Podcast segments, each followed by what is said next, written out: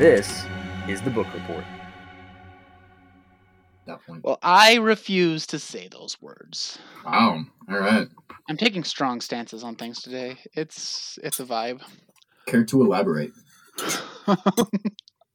yes, but I'm going to go on a massive rant. I think I warned you about this earlier. Today has been a day um, in Oklahoma politics. But before we get into that, so we don't sh- scare anybody else off, um, I have some housekeeping. What did we call them? Like 17 episodes ago, uh, church announcements yes. um, from previous episodes. The first one was from last week's episode. I we started the episode out with this whole thing where I was reading through a PDF of a book to try to find a specific passage, and it took not a only long time, and there was Yeah. a lot of silence. Not only did I never explain what that passage was, I didn't even name the book ever in the episode. So, sorry about that. Um, for anybody who was still wondering, Well, you're a It- dumbass. right. It was. I was trying to find the. Um, I I think I don't think I did, but because I just added the episode, but I was trying to find the passage in, um, and then there were none by Agatha Christie, which I talked about the week before, I believe.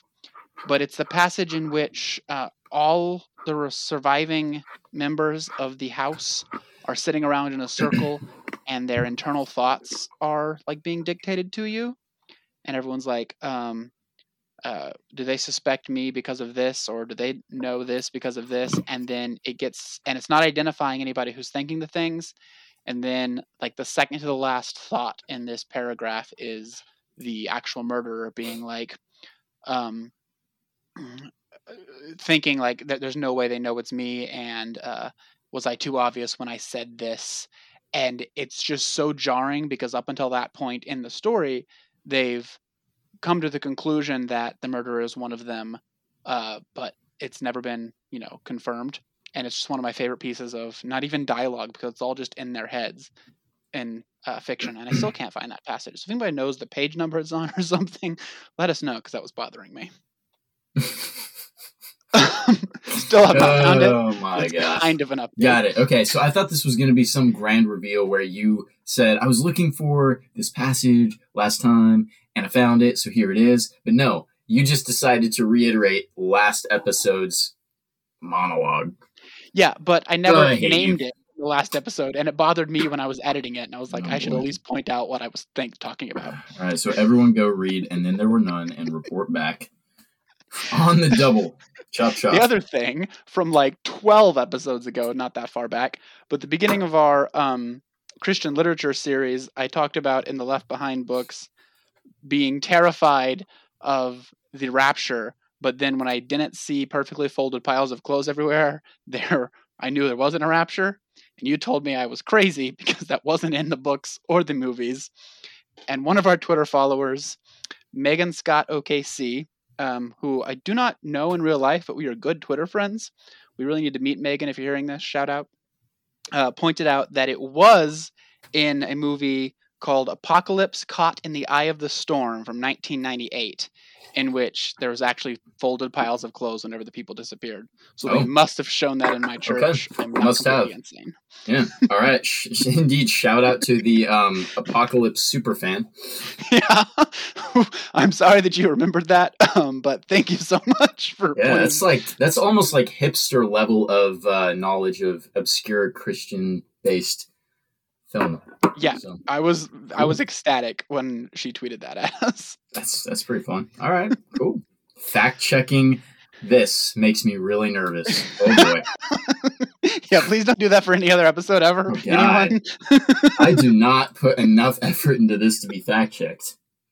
I mean, please tell us when you're wrong, because you know, uh, listener interaction is fun. But no, it's hilarious. I get to see how stupid I actually am. I already have a wife to do that for me, but I feel like that's what spouses are mostly for. Honestly, it just makes you realize that all of the random facts that you have held in your head as like complete beliefs are wrong. Mm, yeah. You'll like say a fact and then they'll go and like fact check it on Google and they're like, no, that wasn't right. And you're like, dang it, stop looking it up. Remember when our college roommate did that about the Resident Evil series on the way to one of the Resident Evil movies, and we almost pushed him out the tra- into traffic? We, we should have pushed him out. We should have. absolutely should have pushed him out of Chapel. Yeah. If you're listening to this, I still hold a grudge about that one moment. You're cool. Yeah. Mm. Anywho, huh, before we get into the actual topic of the episode, which will be fun and will be recorded in two parts anyway, so we have plenty of time to mess around, I need to rant because today was insane. The Oklahoma House of Legislate of Representatives in the Oklahoma legislature did a single bill today. And I can say without exaggeration um, that it is the worst bill I have ever seen pass through the Oklahoma Capitol. Wow. it- it's not the worst like policy. I mean, it's really bad policy.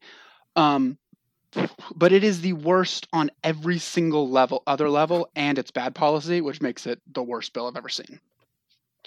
First off, a big portion of my job is reading bills and synthesizing them into language for other people, telling people what they mean and what they would do. Um, and the other another half of my job is knowing the rules of how the Oklahoma House and Senate work. This rule violated all of them that it could. It uh, it started out the language for this bill started out in three other pieces of legislation. Now we're in the final stage of session. Everything's gone through both chambers, committees in both chambers twice, and it's back on the floor of the original chamber to hear the opposite chambers that was boring. I don't need to know about that. It's gone through everything, um, and it's back in the House of Origin to be passed and sent to the governor. At every single stage that this bill was amended, except for I think one, it was amended with what's called an untimely filed amendment or a substitute amendment, which are, by their own rules, basically illegal. So every time this bill needed to be amended, they had to break their own rules to amend it. Um, including today, when they heard the Senate amendments and they had to. The first of all, the parliamentarian in the chamber ruled that not only is this bill not germane to the subject it was filed under, um, but they're going to have to suspend rules to be able to hear the amendments that aren't germane in the first place, and they did that. So at every single stage, this rule, this bill has broken its own rules to get here. So that alone is infuriating. And if you're going to write your rules and they rewrite the rules every single session, if you're going to rewrite the rules and you don't follow the own rules you wrote, you have no business being in government. that part of the rant over. Moving on. Interrupt me whenever I'm just insane. What was the bill about? That. That's the next bit. Oh, the okay. purpose of this bill is on its surface, or as the conservatives who filed it and ran it would say, it is um, uh, banning state sanctioned racism. That's how they would put it. In reality, what this bill does is the actual language of it is it stops, and it's two different things, which is another against the rule. It's called log rolling. You can't have a bill that does two different things. On Mhm. one hand, it makes higher education you cannot force anybody to take racial or sexual diversity or sensitivity training. It all has to be all Mhm. voluntary. And then on the other hand, it forces Common Ed to not be able to make any curriculum that would basically make anyone feel bad for being a member of a specific uh, sex or race. Um, and that's about as broad as the language is, which means that it's literally the language is set up so that if a little racist white boy or uh, you know Wow. kids aren't wow, usually racist. Wow. Let me finish. I was going to finish. Why does he have to be a white racist? Hmm? Because that's who be an. Asian who's racist. Okay. a lot of racist Or- Asian kids. More accurately, They all the look at me racist parents of children who don't know any better will get mad at something a teacher is teaching about history and claim that their student is being indoctrinated into thinking that because they're white or male or fill in the blank that they're wrong and that teacher will get sued for breaking this law which means that any curriculum that deals with race or you know history or sexuality is just immediately going to have to be dumbed down and whitewashed so Mm, that as a teacher, I've never don't have money encountered any of this issue though. I've never had anyone like complain about it. about how I exactly. Exactly. This the member who wrote the bill and the member who was presenting the bill in the House said at least 30 times that he's had parents and teachers and faculty come to him to tell him that this bill that this is happening all over the state of Oklahoma. When pressed, he will not provide a specific, a single specific example, except to quote a, um, a, a class that happened at OSU that showed a video, uh, and the video wasn't in the curriculum. It was like to discuss. It was like one of those. This is a critical race theory video, and we're going to show it, and then we're going to discuss it. It wasn't saying this is real, but whatever. Beside the point multiple times it was brought up that this is happening all over the country and all over Oklahoma. We're teaching little children that they have to feel bad because they're white and because their ancestors owned slaves. And just over and over again, but couldn't point to a single actual specific example of that. So the bill is designed, intentionally designed to just whitewash history and dumb down the teaching of history. And in the state of Oklahoma, in which I went through public education until college in Oklahoma and did not learn a single piece of Oklahoma's racial history. Did not know what the Tulsa Race Massacre was. Never heard of the sit in at the uh, diner down in Oklahoma City that basically started peaceful sit ins. Um, didn't know about um, the Trail of Tears that went through Oklahoma, that we have pillars all over downtown Oklahoma for. Wait, wait, wait, wait, wait, wait. How did you not learn about the Trail of Tears? The other stuff, like, I kind of. Not understand. the Trail of Tears. Not the Trail of Tears, the Underground mm-hmm. Railroad part. Oh, that was a very different thing than what you just said. I'm oh, sorry. I'm getting. I'm speaking too fast. Did not hear about um, the Underground Railroad that went through Oklahoma. Didn't hear about the Osage murders that be- created the FBI. Um, none of that thing was ever taught because in Oklahoma, uh, history teachers and civics teachers are almost universally the coaches because they don't give a crap about the history classes and they don't have enough money to hire actual teachers, so they throw the coaches into them. Um, at least so, that was my like, experience. Yeah, well, there's like a couple of reasons for that. The biggest one is probably you can blame more the like federal government for that because social studies is not a tested subject. So if you are a administrator and you are hiring for positions, you are not going to hire someone as a coach to teach math because math is really important for your federal funding. So you're going to teach, gotcha. you're going to hire a dedicated math teacher. You're going to do the same with English. That leaves okay. social studies and then sometimes science because they're not tested. It doesn't really matter if the kids do well ever. So you hire the teacher who's probably going to be gone a lot for those positions. Okay, well that explains one little piece of this bullshit. Yeah. Um, but essentially, they're trying to set it up. This whole bill is attempting to make another Scopes trial, but about racism and gender diversity, mm-hmm. um, which with this current Supreme Court, who knows how that would actually end up? It would just be bad all the way around. Well, and that brings us to. I just teach all my students that white makes right. Okay. Well, you're part of the problem. I like it. It's a good problem. That brings us to debate and questions on the House floor today. We started at, or I say we, I'm not actually a part of it. They started at 9:30, excuse me, and finally voted at this bill on at one o'clock, and of course it passed, um, because Republicans have a supermajority in the state. But it wasn't universally like there were several Republicans who voted against it, so they're not all bad, I guess. Not all men, whatever. Um, these are just a few of the horrible, horrible things that were said on the House floor in questionings and debate on this bill. Starting with one member said that um, the Black Lives Matter and the KKK are both the same thing, like the exact same thing, just opposite sides of it. They're both terrorists. They both murder people. All this, they both bombed churches, and he just said they're the exact same thing. Moving on, um, a member uh, stood up and said in the, at the end of his debate that he had a whole lot of Indian blood in him. Um, doesn't seem particularly bad. Hey, just for the record, it doesn't count if you drink it. Just so our listeners are clear. Wouldn't it be that bad? I mean, that's one of the things that basically every Oklahoman has been told by their parents or grandparents at some point that they have some Indian blood in them, which is a stupid, tiny racist thing, anyways. But the Oklahoma legislature made a huge deal about Elizabeth Warren claiming that and would not stop endlessly mocking her. But a Republican man stands up on the House floor and says it, and no one bats an eye. Uh, and here we get to the worst ones. A man stood up and said that police brutality is a myth. It simply does not exist. There's no such thing as police brutality. And finally, on the House floor, in which this year alone, since February alone, three members have had to publicly apologize for saying racist things on the floor. A member stood up today and said that racism isn't dead, but it is on life support, and we have a chance right now to kill it completely with this bill. which is just whitewashing history. Cool. So I will say, I think that this is why debate as a practice is really important because people by themselves are idiots and we all have real stupid things we say out loud. And it sounds like Oklahoma is kind of monopolizing on that. However, it's really nice when people say their stupid things out loud so that hopefully someone can tell them what they're saying is stupid. Yeah.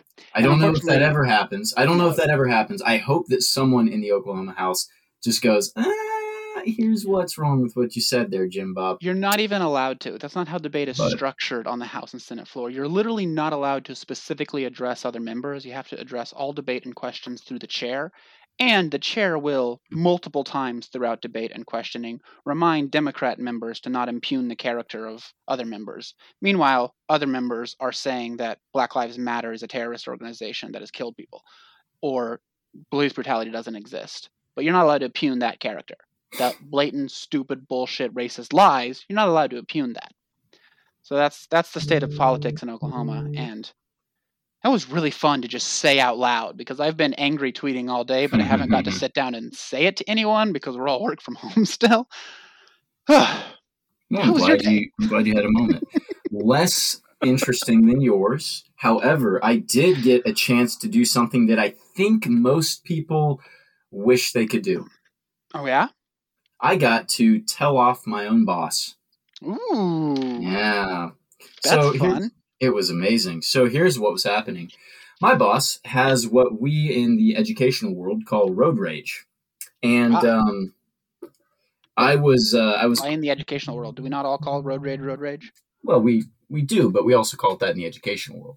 So I was sitting. Um, imagine a, uh, a a s- uh, basically uh, a traffic stop stoplight. Okay. Okay. Um, you have two turning Red, lanes. yellow, green roads in my head. I got it. Great. Okay, so you got two turning lanes right next to each other. Okay, that are going to turn left. Okay. Okay. So I am in the right turning lane, so the farthest away from the turn. Okay. Okay. There is a truck in front of me, and then my boss is behind me. So we are all in the exact same turning lane. the light turns green. Me and the truck start pulling forward. My boss cuts into the left turning lane, speeds up, passes both of us in the middle of the intersection, cuts in front of the truck to the right, and then passes over two lanes of traffic to get into an exit. And got arrested and went to traffic jail. They should have. They should have. God, A cop saw, flashed their lights. My boss didn't see it, kept driving, turned into the school, and the cop kept driving because they couldn't tell where they went. Oh. Oh. Right. you should have like called them in. Like, I, I thought about it. Right. Hey, you know that guy you're chasing? I found him.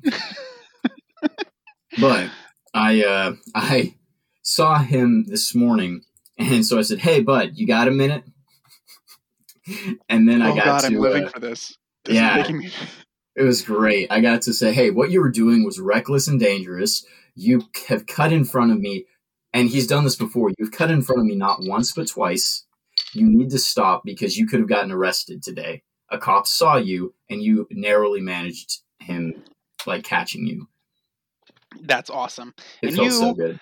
You probably did it all calmly and and like respectfully. Yeah, no, I would have gotten fired if boss did that. Yeah, no. I don't really care if I get fired from this job, so I guess I could have yelled and laced it with a couple profanities, Oh well.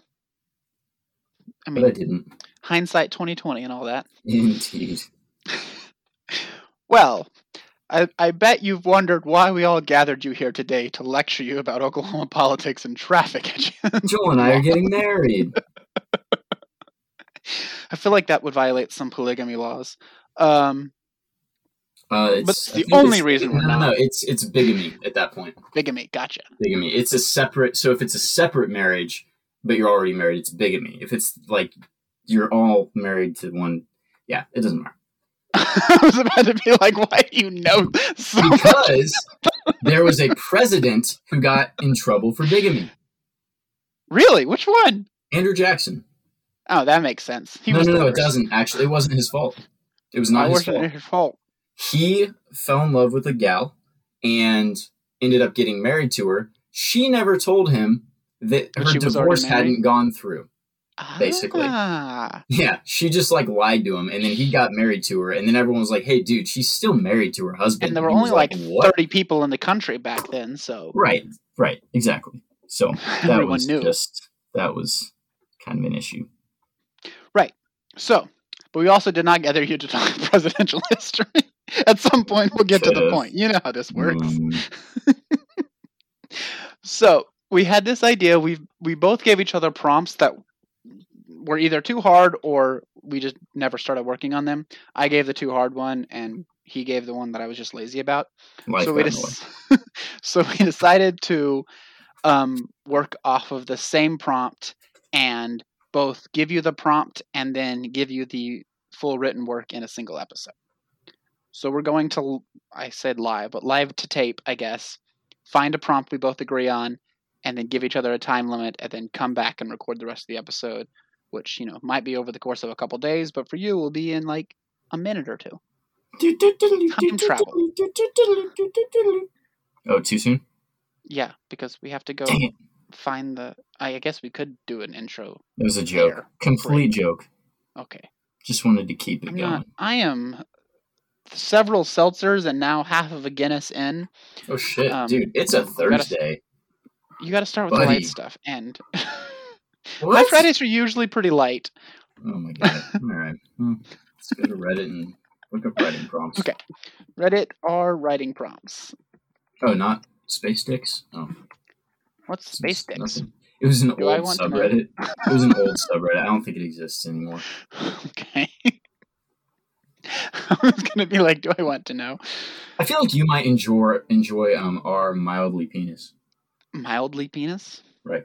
Oh wait, no, I've seen that one. That's the one with like rock formations and stuff. Look like a penis, dicks. yeah, or like a tree or some fruit. Mhm. Yeah, those are hilarious. yeah, they're great.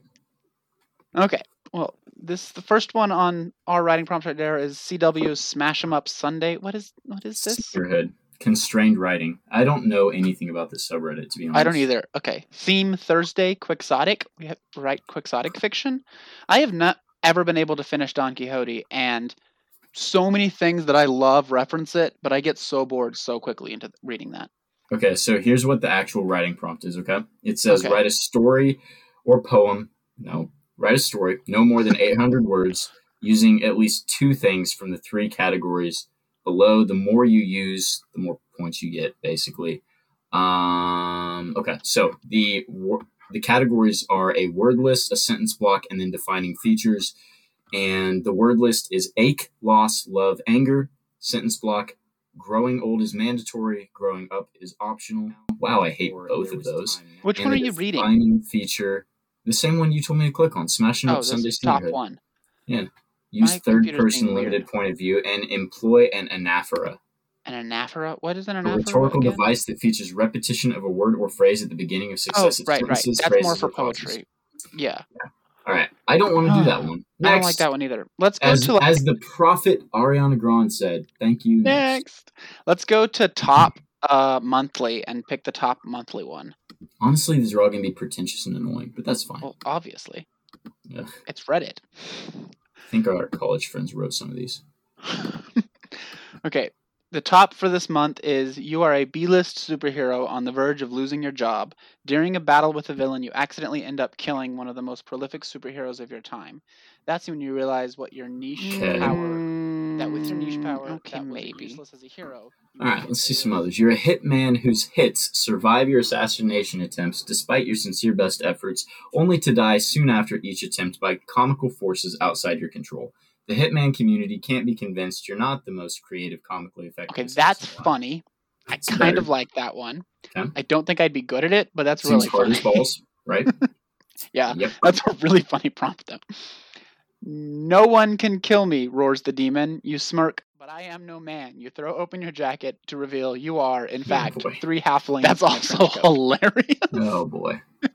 but it feels like there's only really one way to go with that. So let's let's do something a little bit more open ended so we can have Yeah. different ones. Exactly. Like, what do you do with that? All right, I'm three halflings. Yay! A The demon, a the demon roars back. Semantics don't matter, and stabs the halflings through the throat. Got it. Just like stab the bottom one and slice it straight up. right. They all die. The end. Mm, a sniper, a bartender, and a photographer meet at a bar, unaware of each other's occupations, and they talk about the perfect shot. Okay, this one I like. That's Man. fun. So here's the deal. That actually sounds like um a play. Yeah, it's like a one act play. You're writing like play, yeah. Like or a the who's on first situation. something like that. Yeah, or a, uh, a whose line is it? Skit. Mm-hmm. Yeah. From birth, your parents have done everything they could to stop you from going out during a full moon. At the age of 16, curiosity overwhelms you and you sneak out of the house during a full moon. You take a peek at the moon and suddenly you turn into a log cabin. You are a warehouse. What the hell? What the hell? These are just jokes. These aren't writing prompts. So dumb. so funny though. Oh my gosh. like I was all about it being like, all right, you have to write a werewolf story. That's fun. Uh, no, just that was good, Mister Giant Poopster. you Yeah, are a god, sir. Here's Well what I was ex- I was expecting like he was gonna walk outside, look at the moon, nothing was gonna happen, and the dad turns to the mom and goes, "Aha!" All right, these are all terrible. Let's go somewhere else to find writing prompts. And not terrible. They're just like either too hard or like it would be too long of a They're- writing. or they're too specific, like they told the entire story in the writing prompt. Yeah. Okay. Um, I'm just gonna Google writing prompts. Okay, it's it's Great way to do this. You ready? It's 2016. A soldier on patrol in Afghanistan stops to rest. He is joined by six soldiers from 1416, 1516, 1616, 1716, 1816. Hmm. Yeah, it. You would would be, very, very good at that, and I would be Oh, very, very bad at that. Okay. All right, let's do not from the past. I'm going to do not quite all time, but I'm going to do from maybe this year. That's what I had just done. All of you listeners out there who are still with us during this time, you probably realized our planning before this episode was minimal at best. Well, we wanted to do it so neither of us got like a head start, but I'm Right. thinking we might just like cut all of these except for some of the funny seems like ones. we might have needed put a them head at the start. end. The warehouse one was gold. That was warehouse.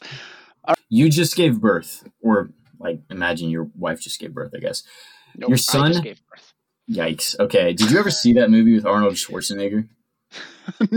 no, I've only seen gifs of it. Okay, where he gives birth to a monkey. Mhm. Yeah. Anyways, uh, you just gave birth. Your son has a colored hair, or has a hair colored like none before. The doctor declares that your son has been infected with a syndrome called the protagonist. Your lifespan has now been reduced to mere days. The protagonist. Yeah, like basically your kid is the center of a story. No? All right. Right. Next. I'm thinking, like, I'm trying to think if I can think of anything for that. No, that's like fair. I very open-ended. like there was something there.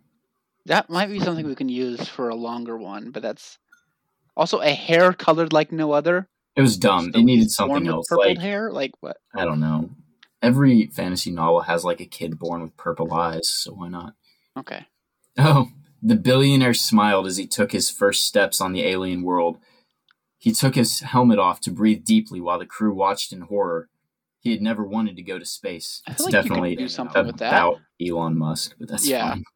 I don't really want to write about him. He's already hosting SNL for absolutely no reason. Yeah, everyone's pissed about that for some reason. I don't care who hosts SNL, if I'm being honest. Well, like, Um, I don't super care who hosts SNL, but I do like watching the monologues, and I don't want to watch an Elon Musk monologue. Oh, he's a really bad public speaker. Exactly. It's atrocious. And I can't imagine stumbles he's good at everything he says. And that's what, like, or sketches. Like, can't imagine he'd be fun to work with. Nah, if you put him and Mark Zuckerberg in a room, everyone would die of awkward boredom. Um, Okay, here's one I just found. I haven't read it yet. I just wanted to talk. While journeying into a newly discovered galaxy to look for signs of life, an explorer encounters a charmingly cute creature who begs to be taken off the planet. The explorer agrees, so both of them climb into the spaceship and take off. As soon as they leave the solar system, the planet explodes. The explorer turns around to see the creature with a remote detonator in his hand and a big smile on his face. oof. Ooh, That's heavy. This is under That's comedy. Oh wow! All right, you just murdered trillions of everything. Got it. Nice. Mm. Other This is- princesses have fairy godmothers. You have a fairy godfather. He doesn't exactly grant wishes in the usual way, but the fairy mob always has your back. I kind of like that one. Hell yeah. You want to do that one? Maybe that's kind of fun. I could be Fairy that. Godfather. This is like, I okay. That's the one we're gonna do. Let's just call it. All right. Fairy, so can I just can I just again? write my godfather as a flamboyantly gay man? Obviously. Yeah. Um, read it again and then Fairy godfather. send me the link.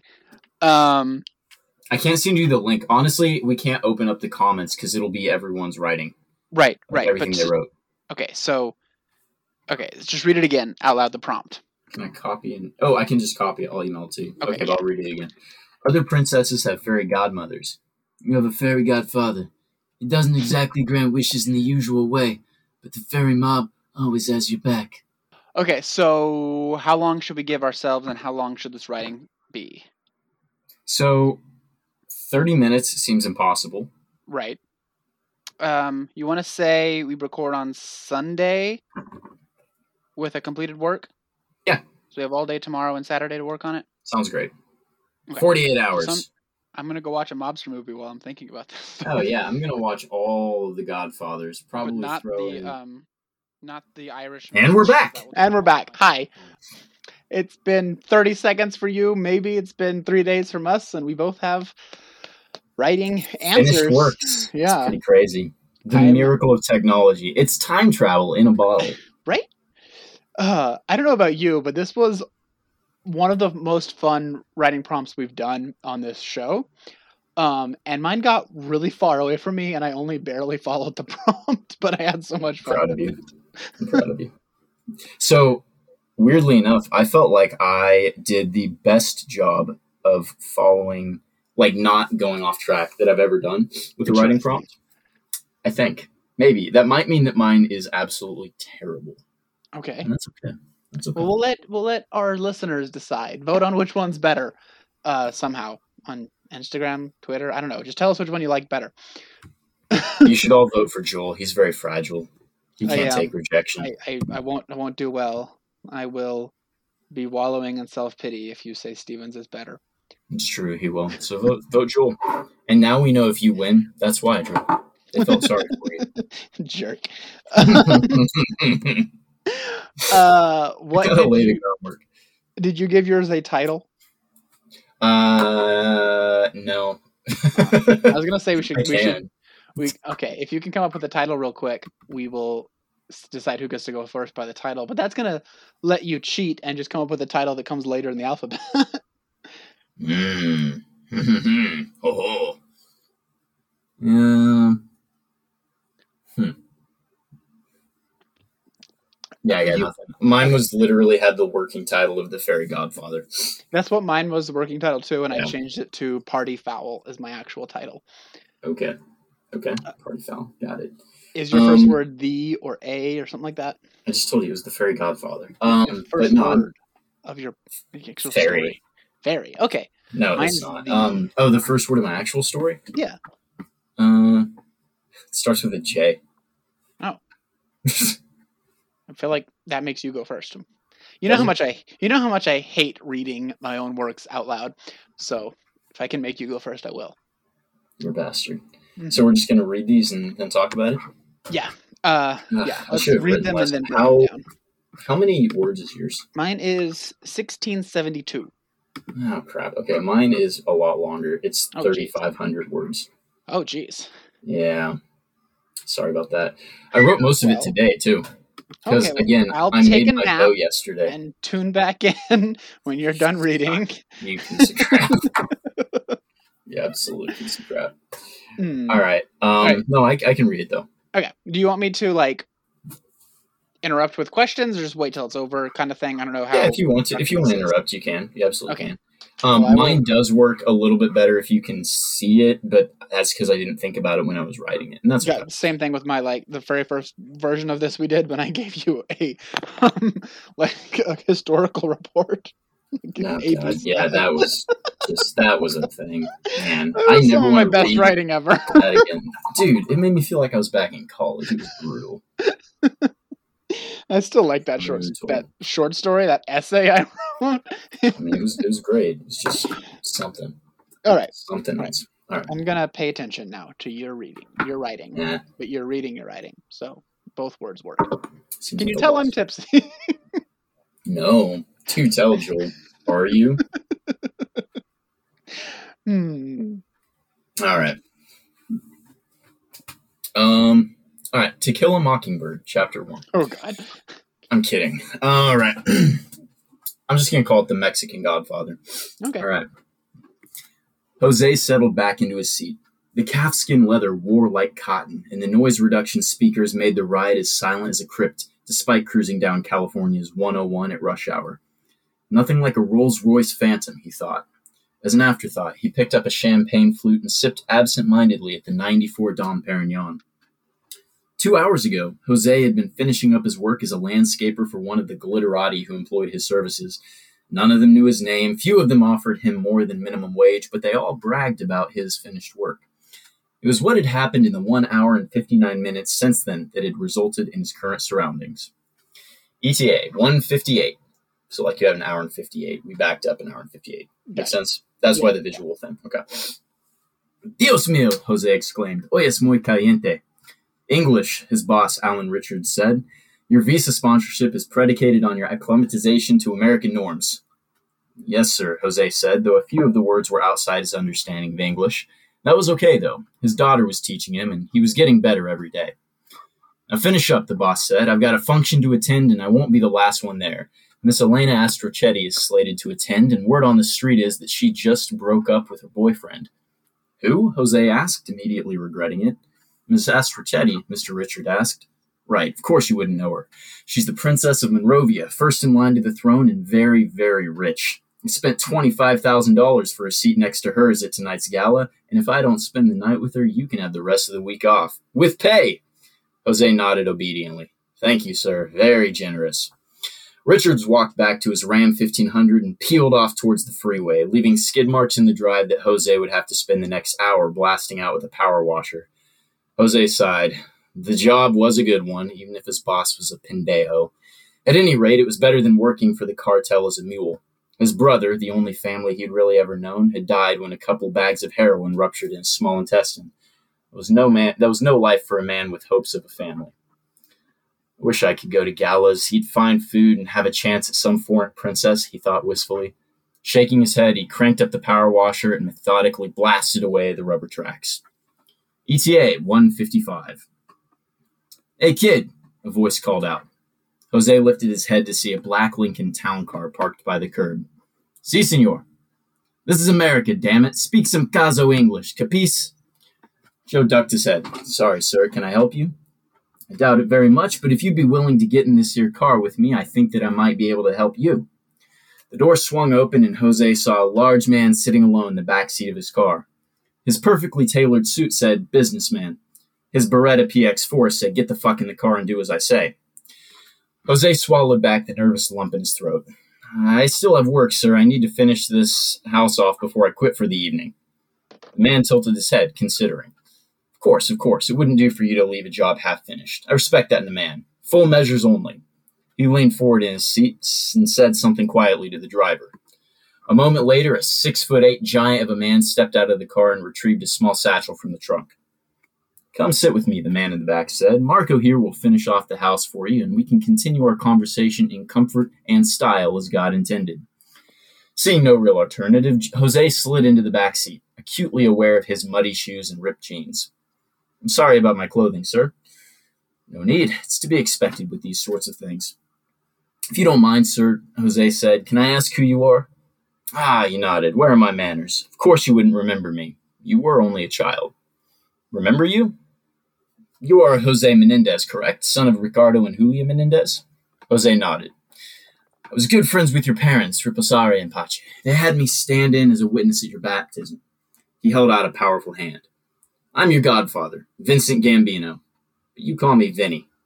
Jose shook the hand out of respect for the most infamous, infamous name in Los Angeles.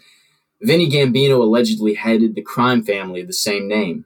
They'd controlled the film industry for decades, and not a few rumors hinted at a handshake agreement between Luchetti Gambino and Walt Disney back in the 60s that deeded over the company upon Disney's death. All set, boss, Marco said, settling back into the driver's seat.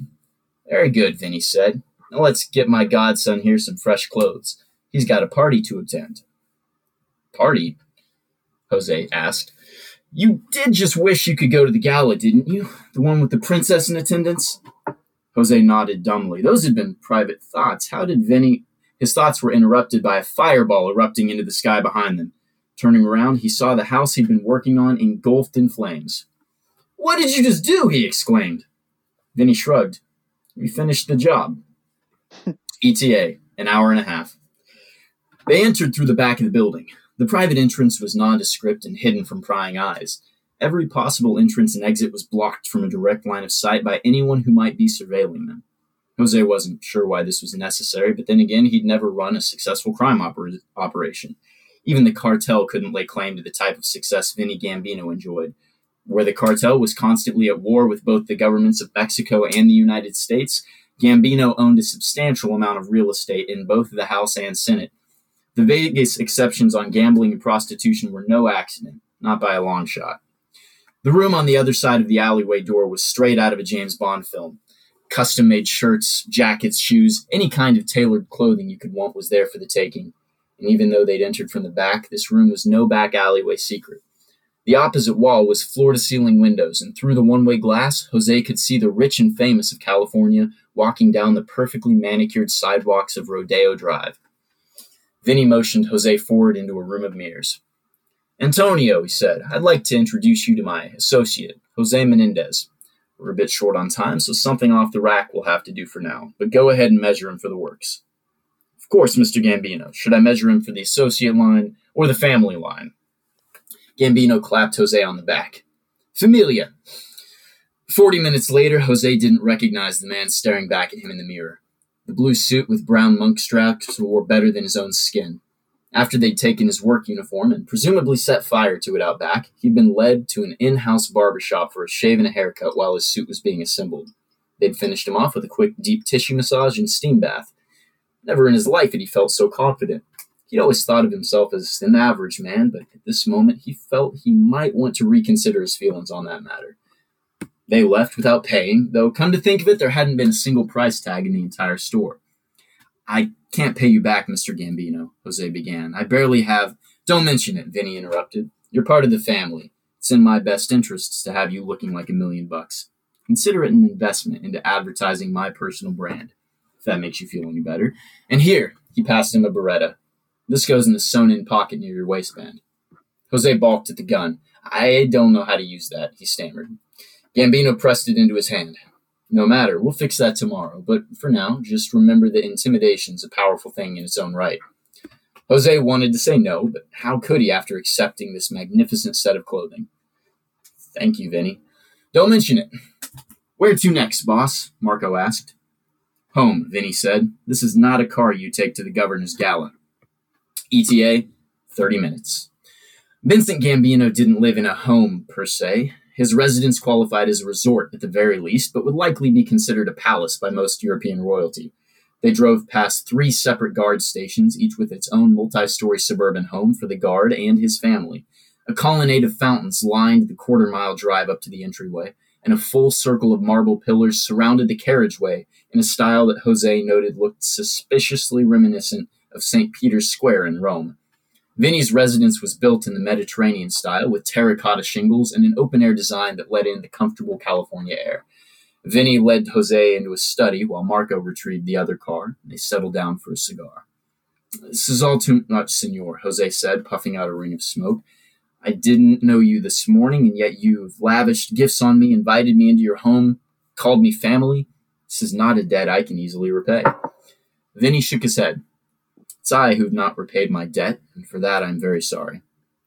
I'm not understanding you, Jose said. Vinny sighed. I didn't know of your parents' death until this week. It was my wish to invite your family for a visit here in the City of Angels for the christening of my own granddaughter. Learning of the many tragedies that have befallen your family has broken my heart. I must tell you, Jose, that I have always honored my oaths, and this, a holy vow, is not one to be broken lightly. As you have no family remaining in this world, my role as your godfather is to adopt you as my own son. Jose leaned back in his chair. Then why did I never hear from you as a child? Vinny scratched absently at the side of his neck. Because your father stopped asking for my help. I feel you must know something about me, but it will be very difficult to understand. Jose motioned for him to continue. As a young man, I made the mistake of turning to Stregheria, Italian witchcraft. It gave me the success you see around me, but brought with it a curse, as all witchcraft does. Did not understand it at the time, but in my old age I am learning that I must make amends and honor my vows, lest I be damned for all eternity.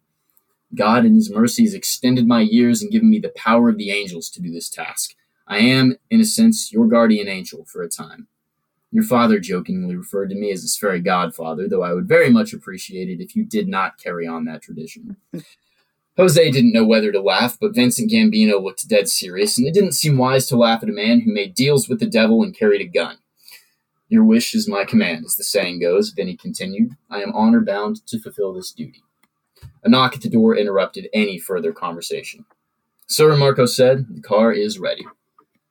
ETA, back to the present. The Rolls Royce came to a stop, and Jose emerged onto a red carpet lined with paparazzi. Cameras flash, camera flashes blinded him from the outset. Hundreds of voices shouted for him to look a certain direction for a picture. People crowded the velvet rope in an attempt for the to be the first to document this unknown man who dared set foot on such hallowed ground. Vincent Gambino stepped out of the car behind him. First a decorative cane emerged, and the rest of him followed. The paparazzi suddenly found the ground to be far more interesting than anyone on the red carpet. All camera flashes stopped and the voices silenced themselves. Together, Vincent and Jose walked up the steps into the governor's mansion without a single person accosting them further. Do you have that effect on everyone? Jose asked. I do, Vinny replied without offering any further explanation. Follow me. We need to make you acquainted with Princess Astrochetti. Do you know her? I know everyone worth knowing, and trust me, she ranks among the top of that list.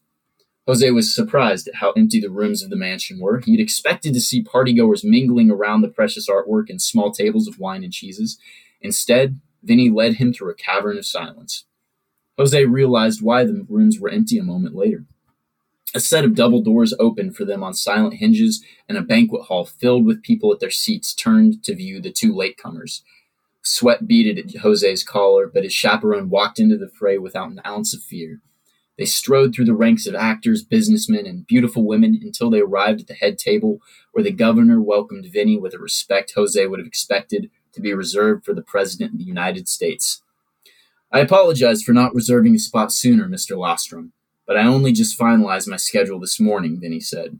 The governor nodded. Mr. Gambino, you know my home is always open to you. He snapped his fingers for two waiters to clear space. You and your associates can have the seat by me. Your hospitality will not be forgotten, Vinny said. You'd have thought he'd just given the man a Ferrari by how big Governor Lostrom smiled at the compliment. Could you do me one more favor, Vinny said. My associate was hoping to speak with Ms. Astrochetti tonight. I'm sure she would be more than honored to change seats, Lostrom said. Her present dinner guest is lacking in refinement, shall we say. Jose sat down at the table and sipped nervously at some champagne. Two hours ago, he'd been fancifully wishing for this life, and now that it was his, as if by magic, he couldn't believe how nervous he was that it was all going to disappear. Besides that, what did you say to an honest to God princess? Thank you for rescuing me, a vaguely accented voice said with a sigh. Jose turned and nearly dropped his champagne. He'd never seen someone so beautiful in all his life. Jet black hair piled high atop her head, a white dress that hugged every curve. If he hadn't died and gone to heaven, then he hoped he never did because that would never compare to this moment. Princess, Vinny smiled and kissed her hand, allow me to introduce you to my godson, Jose Menendez. A pleasure, she said with a smile that melted Jose's heart. I trust you can hold a better conversation than my previous dinner companion. Jose shook his head. I know that man, and he can hold a conversation just fine. His trouble is letting it go. She chuckled. Off to a better start already. She settled into the chair beside him and held up a flute to a night that can only get better from here. Jose raised his own. To tonight, he agreed. The night passed in a blur of conversation, laughter, and dancing. Before he knew it, the clock was striking midnight, and the governor was wishing them all a safe trip home. He announced they'd raised over a million dollars for leukemia, and he looked forward to hosting them all again next year. Ms. Astrochetti took Jose's arm as they walked back to the Rolls Royce. What a night, Jose said. I don't think there will ever, ever be another like it. I was pleasantly surprised as well, she said with a smile. You're an intoxicating man, Mr. Menendez. Princess, a voice called. Hey, Elena! Alan Richards, Jose's boss, jogged up beside them and scowled. Hey, buddy, can you give me and the princess a minute? Jose wasn't surprised Alan didn't recognize him. While he'd been working the landscape, his boss had spent most days sitting in his truck and staring at his phone. I believe that is a decision for her to make, Jose said with a shit eating grin. Goodbye, Mr. Richards, she said without an ounce of courtesy. Hey, he grabbed her arm. I'm talking to you. Let me go, Mr. Richards. You are quite drunk and should go home now. I paid 25 grand for a seat at your table, he said. You ignored me all night and I want my money's worth. Vincent Gambino emerged from the shadows and brought them with him. You should leave. This is not a place to lose a sense of decorum. Stay out of this, old man, Richards grunted. Five minutes, princess. That's all I'm asking. I'll make it worth your while. His hands snaked down to her waist and pulled her up against himself. Big mistake, Jose said. His hand went to the gun at his waistband, but Vinny held up a hand. Mr. Richards, he said in a voice that could command the dead to rise, come with me. You and I are going to take a little walk. Jose pulled Elena away from his former boss and guided her into the Rolls Royce. Where's the boss? Marco asked. He had to take care of something, Jose replied. Got it, Marco nodded. I'll be right back. What was that all about? Elena asked. The trunk popped open behind them and Jose heard a muffled thud.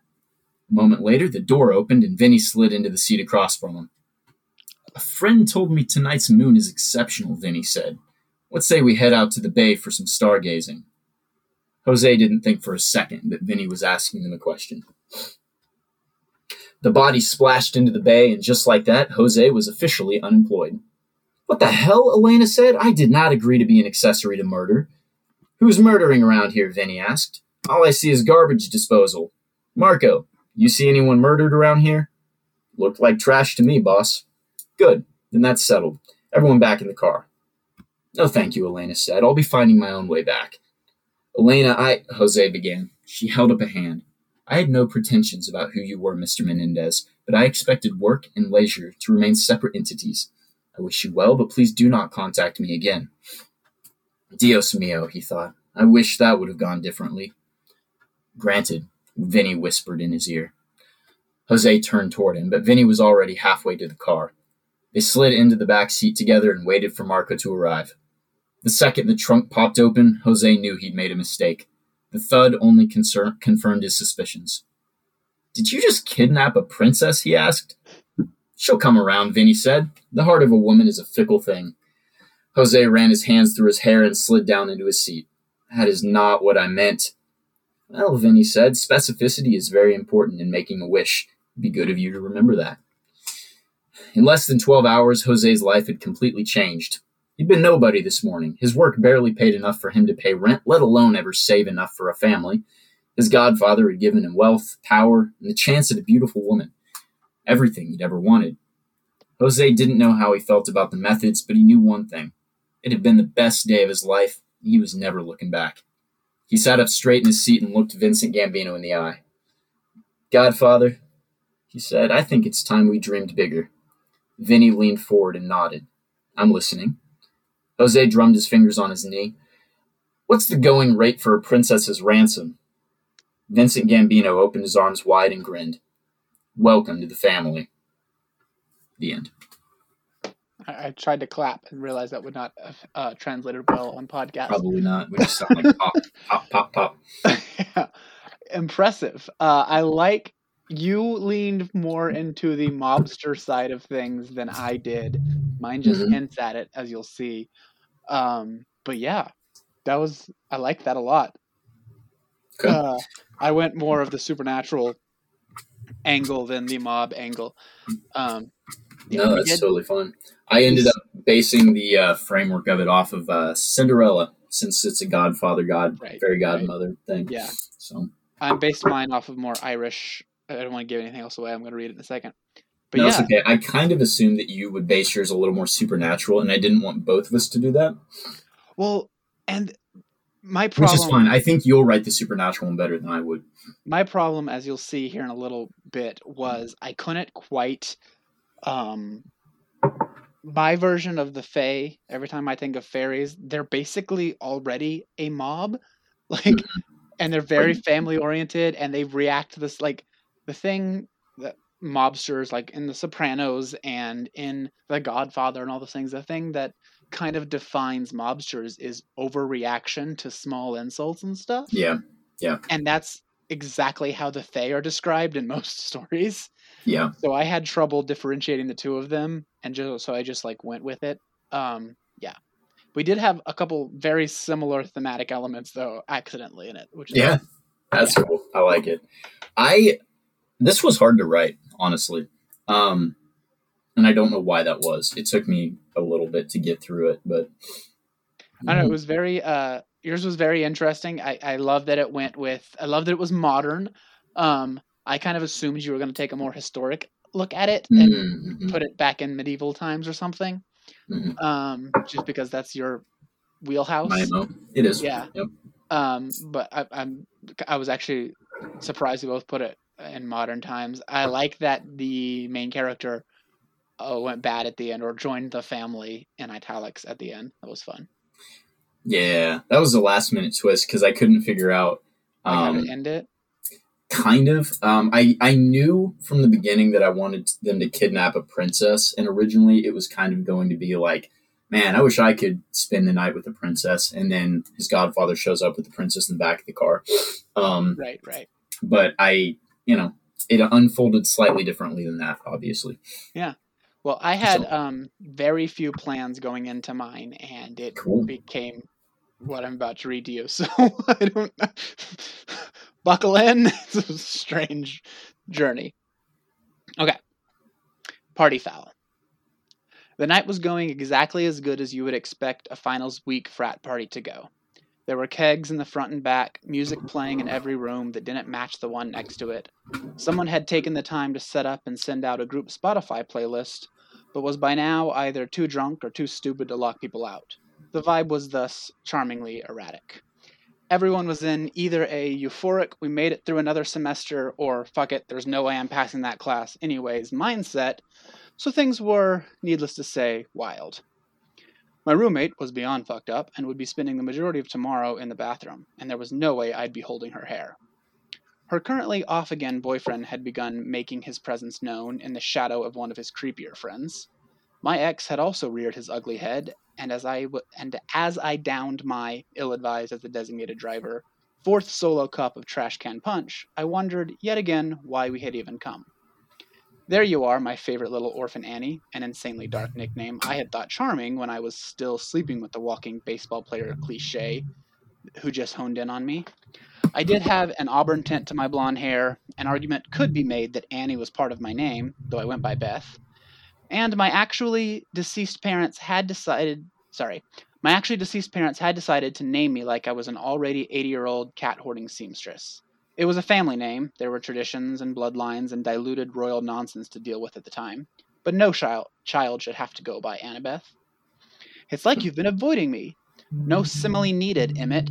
I found myself choosing petty aggression. He preferred to go by Junior. I have been avoiding you. Well, that's too bad, because you're looking so very unavoidable. As always with this asshole, you could never tell if anything he said was actually a compliment, even though the inflection implied as much. And yet, I said as I ducked under his arm to wander into the living room slash weed den, I gave a slight chuckle as I heard a familiar jaunty flute melody coming from a Bluetooth speaker on the coffee table. It was mostly masked by a barely decipherable hip hop pop mix from the backyard, but I pulled out my phone and skipped to the next track anyways. You can never be too careful. Out in the yard, through a cloud of weed smoke, I caught a glimpse of Sarah being led inside. Fuck, she cannot hook up with Brad tonight. She had dumped him again three days ago after the dick was caught making out with Lisa Strickland. I almost let myself go full on judgmental roommate, but I was at the same ex boyfriend filled party. What leg did I have to stand on? Get her home, tell her hungover ass she needs to delete his number tomorrow. I followed her into the house, intent on reminding her that he was a cheating bastard, and then hoping Uber surge prices weren't too high. I spied Sarah across the room with Brad and the biggest muscle bulging douchebag I had ever seen. The trio were heading to the stairs. My stomach jumped into my throat as I realized Sarah um, as I realized Sarah wasn't walking under her own power. This was teetering on the line between a tipsy, stupid mistake I needed to save my friend from and a crime. I pulled my phone out immediately and made a beehive to the stairway. Instead of the clicking the anachronistic headset icon, I chose the little green ball and swiped back three or four songs. In my family, we don't call the police. Wooden flutes and a simple drum and simple drum sounds followed me up the stairs. What's going on here? I demanded as I pushed open the second bedroom door. The first had a purely consensual makeout session going on. Sarah was on the bed, luckily still fully dressed. Sleazeball had his hands on her leg, and Brad was stroking her hair. To my horror, Emmett was taking a drink by the window, watching all this take place. Betty? Sarah slurred out from the bed. Yeah, Sarah, I think it's time we go home. There was a long pause. Enough time for the short song I had queued up and put on repeat to stop and start again. I made a silent wish that no one downstairs decided the music wasn't their cup of tea. The boys let her go, but didn't really move away, so I pressed the issue and pulled her off the bed. Sleazeball found his misguided confidence and stepped in front of the door. Let us out. The almost burp in the middle of the word was unfortunate, but I still thought I sounded confident. The notes faded, and I crossed my fingers behind Sarah's back for luck. You really want to turn a drunken bit of douchey stupidity into full on sexual assault? I asked. They should really find a less essy phrase for when tipsy bitches are trying not to slur their speech. But this at least gave Junior and Brad a moment of pause. However, their friend didn't move from the door. You're really calling rape dressed like that? Sleazeball said. It's like 30 degrees out, and you two barely have enough clothing between you to fully clothe one much skinnier girl. And come on, Brad was just saying goodbye. He's not going to see Sarah till after New Year's. Wow, did the sleazy bullshit handbook come when you registered Republican or after your first homoerotic spanking and pledge week? That was pretty clever, Sleazy laughed. Let him out, Jake. They clearly wouldn't be able to handle us. Not that I'd get back with my whore of an ex at this point, anyways. I couldn't tell if that was Emmett sticking up for me and assuming a tougher position that would get us out of the situation by diffusing Sleazeball, and giving him an out, or if I was once again overthinking everything and all the guys in the room were the same level of despicable. But when I heard flutes playing from the speaker downstairs, I decided I did not care. Jake finally moved out of the way, but just barely, and I maneuvered Sarah past him, carefully twisting to brush up against him as little as possible. Don't come back to any of our parties next semester. You won't be getting in, he yelled at me as I reached the stairway. I smiled, catching a glimpse of a tall, dark haired man in the center of the makeshift dance floor below. The light seemed to linger on his skin longer than the flashing bulbs, bulbs should have allowed, and when he stepped in front of a lamp, his silhouette featured antler like horns arranged in a crown. My godfather looked to me with a question in his eyes. I turned back to Jake to answer. Don't worry, after a party as bad as this one, I doubt anyone will be returning. There is a lot of speculation over just what went down at the party after we left. Some say that the punch was spiked with LSD or shrooms.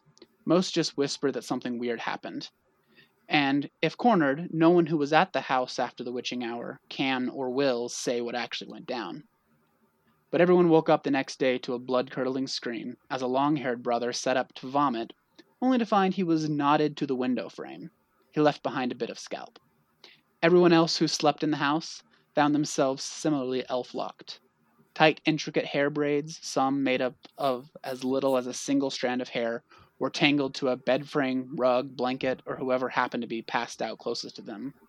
Untangling, or more often ripping, cutting, and bleeding themselves free, took most of the next very hungover day. There were a lot of buzz cuts and bald young men walking off of campus a week later. Every male who slept on the second floor that night had to start taking a little blue pill. It maybe works about half the time for them. Sarah's ex and mine both dropped out before the next semester. One of their fathers was indicted on securities fraud. The other left with the pool boy and took everything from the family. Funny thing is, apparently the mom and that pool boy had been having a pretty famous affair for years. But for both, Ivy League school became too expensive. The frat itself folded the next year, and not just our campus branch. A few Midwest state schools kept the name, but the national organization evaporated. What sparked the biggest mystery, and a police investigation, was what happened to Mr. Sleaze. There was never any trace of them, and no evidence of foul play. A lot of people blamed him for the hair pranks and apparent drugging of the party. There was even a civil suit against his family that must have been settled out of court. I don't even fully know what happened to him, but I did see him one more time, a year and a day later. Walking home from a late night cram session that may have turned into flask drinking in the stacks, I caught, of, I caught sight of some twinkling lights in a stand of trees. Inside was an out of season whitethorn tree in full bloom, and a spinning, impossibly dense dance of the small folk. In the center, ringed by mushrooms and wearing nothing but a weary smile that didn't quite reach his eyes, stood Jake. I say stood, but his feet were a blur. They were bloody and bruised, and he was emaciated to the point of being frightening. And if I knew my godfather, I guess I'd guess he had been dancing in that circle for the last 366 days. If you invite the King of Fairies to a party, or even just his goddaughter, make sure it's a good one. The end. Hmm. Yeah, your guy doesn't mess around. Jeez. Yeah. I started with I wanted I needed the main character to be a girl and I wanted her to like get one over through magic on some douchey guy like Right. and cuz I, I don't know I like the in we talked about the Irishman uh in the first part of the episode and I love this moment where um like the daughter's boss like cut her hours or whatever or got mad at her and her father tracked him down and like beat the shit out of the guy just massive overreaction right. Not that I think sexual assault is something you can have an overreaction to, but I kind of wanted just like a everyone in the house got massively punished for something because yeah. And then I Yeah. found there's this old tale, this old story that if you play this uh this tune called The King of the Fairies 3 times in a row at a party, Mhm. the King of the Fairies, King Oberon, will show up.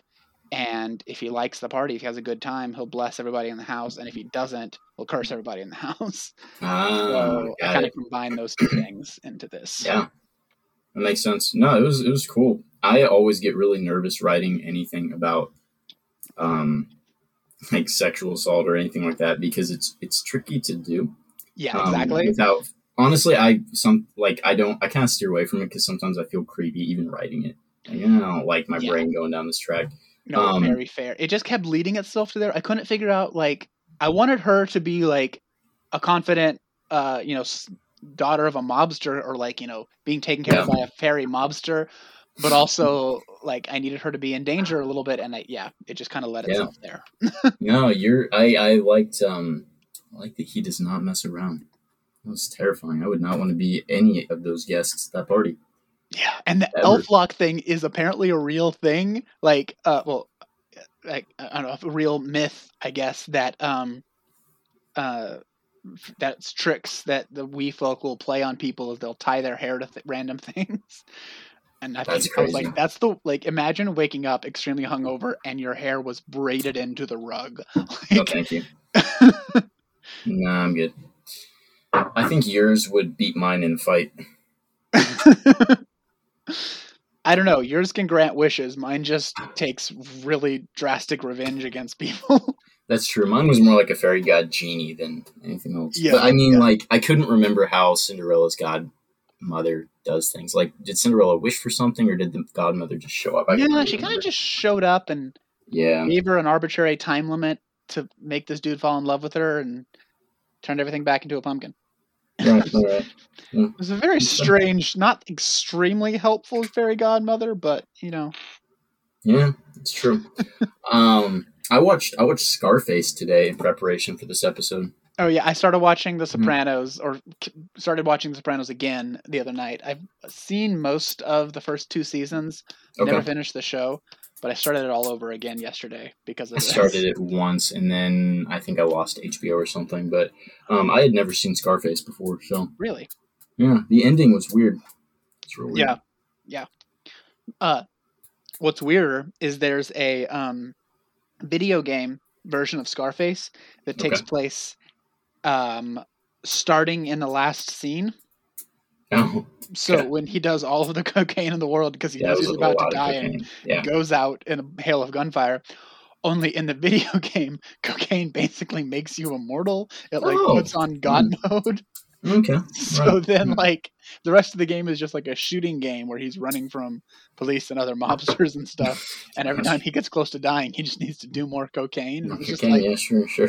this is a really weird message. As you do. That is, uh, do drugs, kids. That's the message. Do so much cocaine, Do your heart drugs. would stop, but become Right. immortal instead. Right, right, right, right. Oh my word. So yeah, that was that was a fun uh, prompt. Good job, Reddit.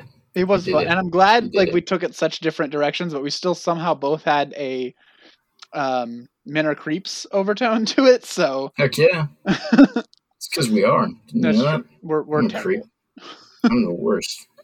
That's why everyone hates me. Um, would you have gone in a different direction if you had to write your story again, or what would you have done differently? Uh, the I would have um if I had more time, I would have done a longer one that was a uh, more traditional mobster story. I would have Mhm. done something like um I, I I don't know what it is, but something like you know they take over a business and then are running from some kind of law enforcement. That I, I would have done something like that, hmm but I didn't have enough time to figure out how to do that in a short story. Uh, Yeah. and especially with including the the fairies in it. I don't know, and I may have put it back further in time too. Those are ideas I played around with before this Okay. kind of developed. Yeah. How about you? Yeah, I probably would have um, redone parts of it so that the fact that my um, main character was was Hispanic mattered more. Um, Gotcha. Because I like you don't read any stories about Hispanic people in America, which is kind of weird. But um, I liked I, the reason I went in that direction is because like being a godparent is a Catholic thing, Mhm. and so traditionally you're either going to be like Italian, Irish, Mexican, something like that. So I probably would have played that angle up a little bit more. Um, and I probably would have made The Godfather Mexican as well, Gotcha. uh, just to kind of play off, like basically avoid the trope of The Godfather being Italian. But then at the same point, I also wanted The Godfather to be Italian. It was a mess. My brain wanted so many things. Yeah, So I. I chose to not have. I chose to make it subtle. The the god like that he showed up, had it like had a bad time, and so he had his people move in, and I just went through and found all the different like that last couple paragraphs were a couple different random um like fey tricks that you play on people, and then more traditional mobster style blackmail stuff with uh, mhm. Yeah, and I just kind of mixed them together so that it would be subtle. Uh, Yeah. yeah. Cool. Yeah. Yeah, I liked it. It's good. Well, that was fun. Um, it's gonna be fun to edit this together. Uh, stay I doubt that very much. Stay tuned after the credits because we've cut the first section of this down to mostly just my rant and our church notes.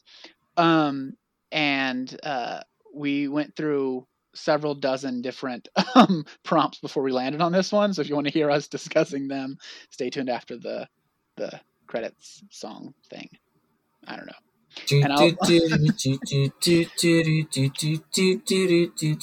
Yeah, That one he's doing a weird version of. I don't know why he's doing a minor key version of our theme song. I don't like that at all. Pretty sure it's already in minor. Oh well, I don't know music. It's okay. Um, I will also on our Instagram check us out on Instagram, um, which is at the Book Report Pod with underscores between each word. I'll put on uh the rest of the video or a video and pictures of Stephen with the bow he made, and I'll link um a video to the actual song King of the Fairies um, that my main character Annabeth used to summon her godfather. so Um, play it three times at a party. See play what three times a bar- Yeah, but better be a good party, or you just might get fucked up. Um, uh, That means but- it's a good party, right? yeah, I guess you could email us at bookreportpod at gmail.com if you want to like send us submissions uh, for your version of this story, or you know whatever we like to- hearing from people. Uh, follow us at Twitter at book underscore pod. And mm, I mean, one day we might get back on Facebook, but it's at Book Report Podcast. If you happen to use Facebook, like our page or something. I don't know. Don't use Facebook. It's a bad company. It's horrible, but I mean, Instagram is owned by them, so I don't know. I Yeah, you can't avoid it. Yeah, Most things are owned by Facebook. I think the water supply is now. uh, yeah, maybe. Mm. It's not. It's not. What's that stuff they put in the water? Fluoride anymore? It's it's Facebook-eyed. What I'll was that? my- I'll see myself out. Yeah, that would be good. it was such a dumb joke that for the first time this episode, my brain actually like stopped listening actively. Oh, So I didn't even hear what you said. very That's how you- that's to how you take know. a nap. I'm I'm not all the way here. Yeah, go for it. All right. Well, um, like, share, subscribe, tell your friends, and we'll talk to you all next time. You're not gonna say your bye. Bye. That was terrifying. Never do that again.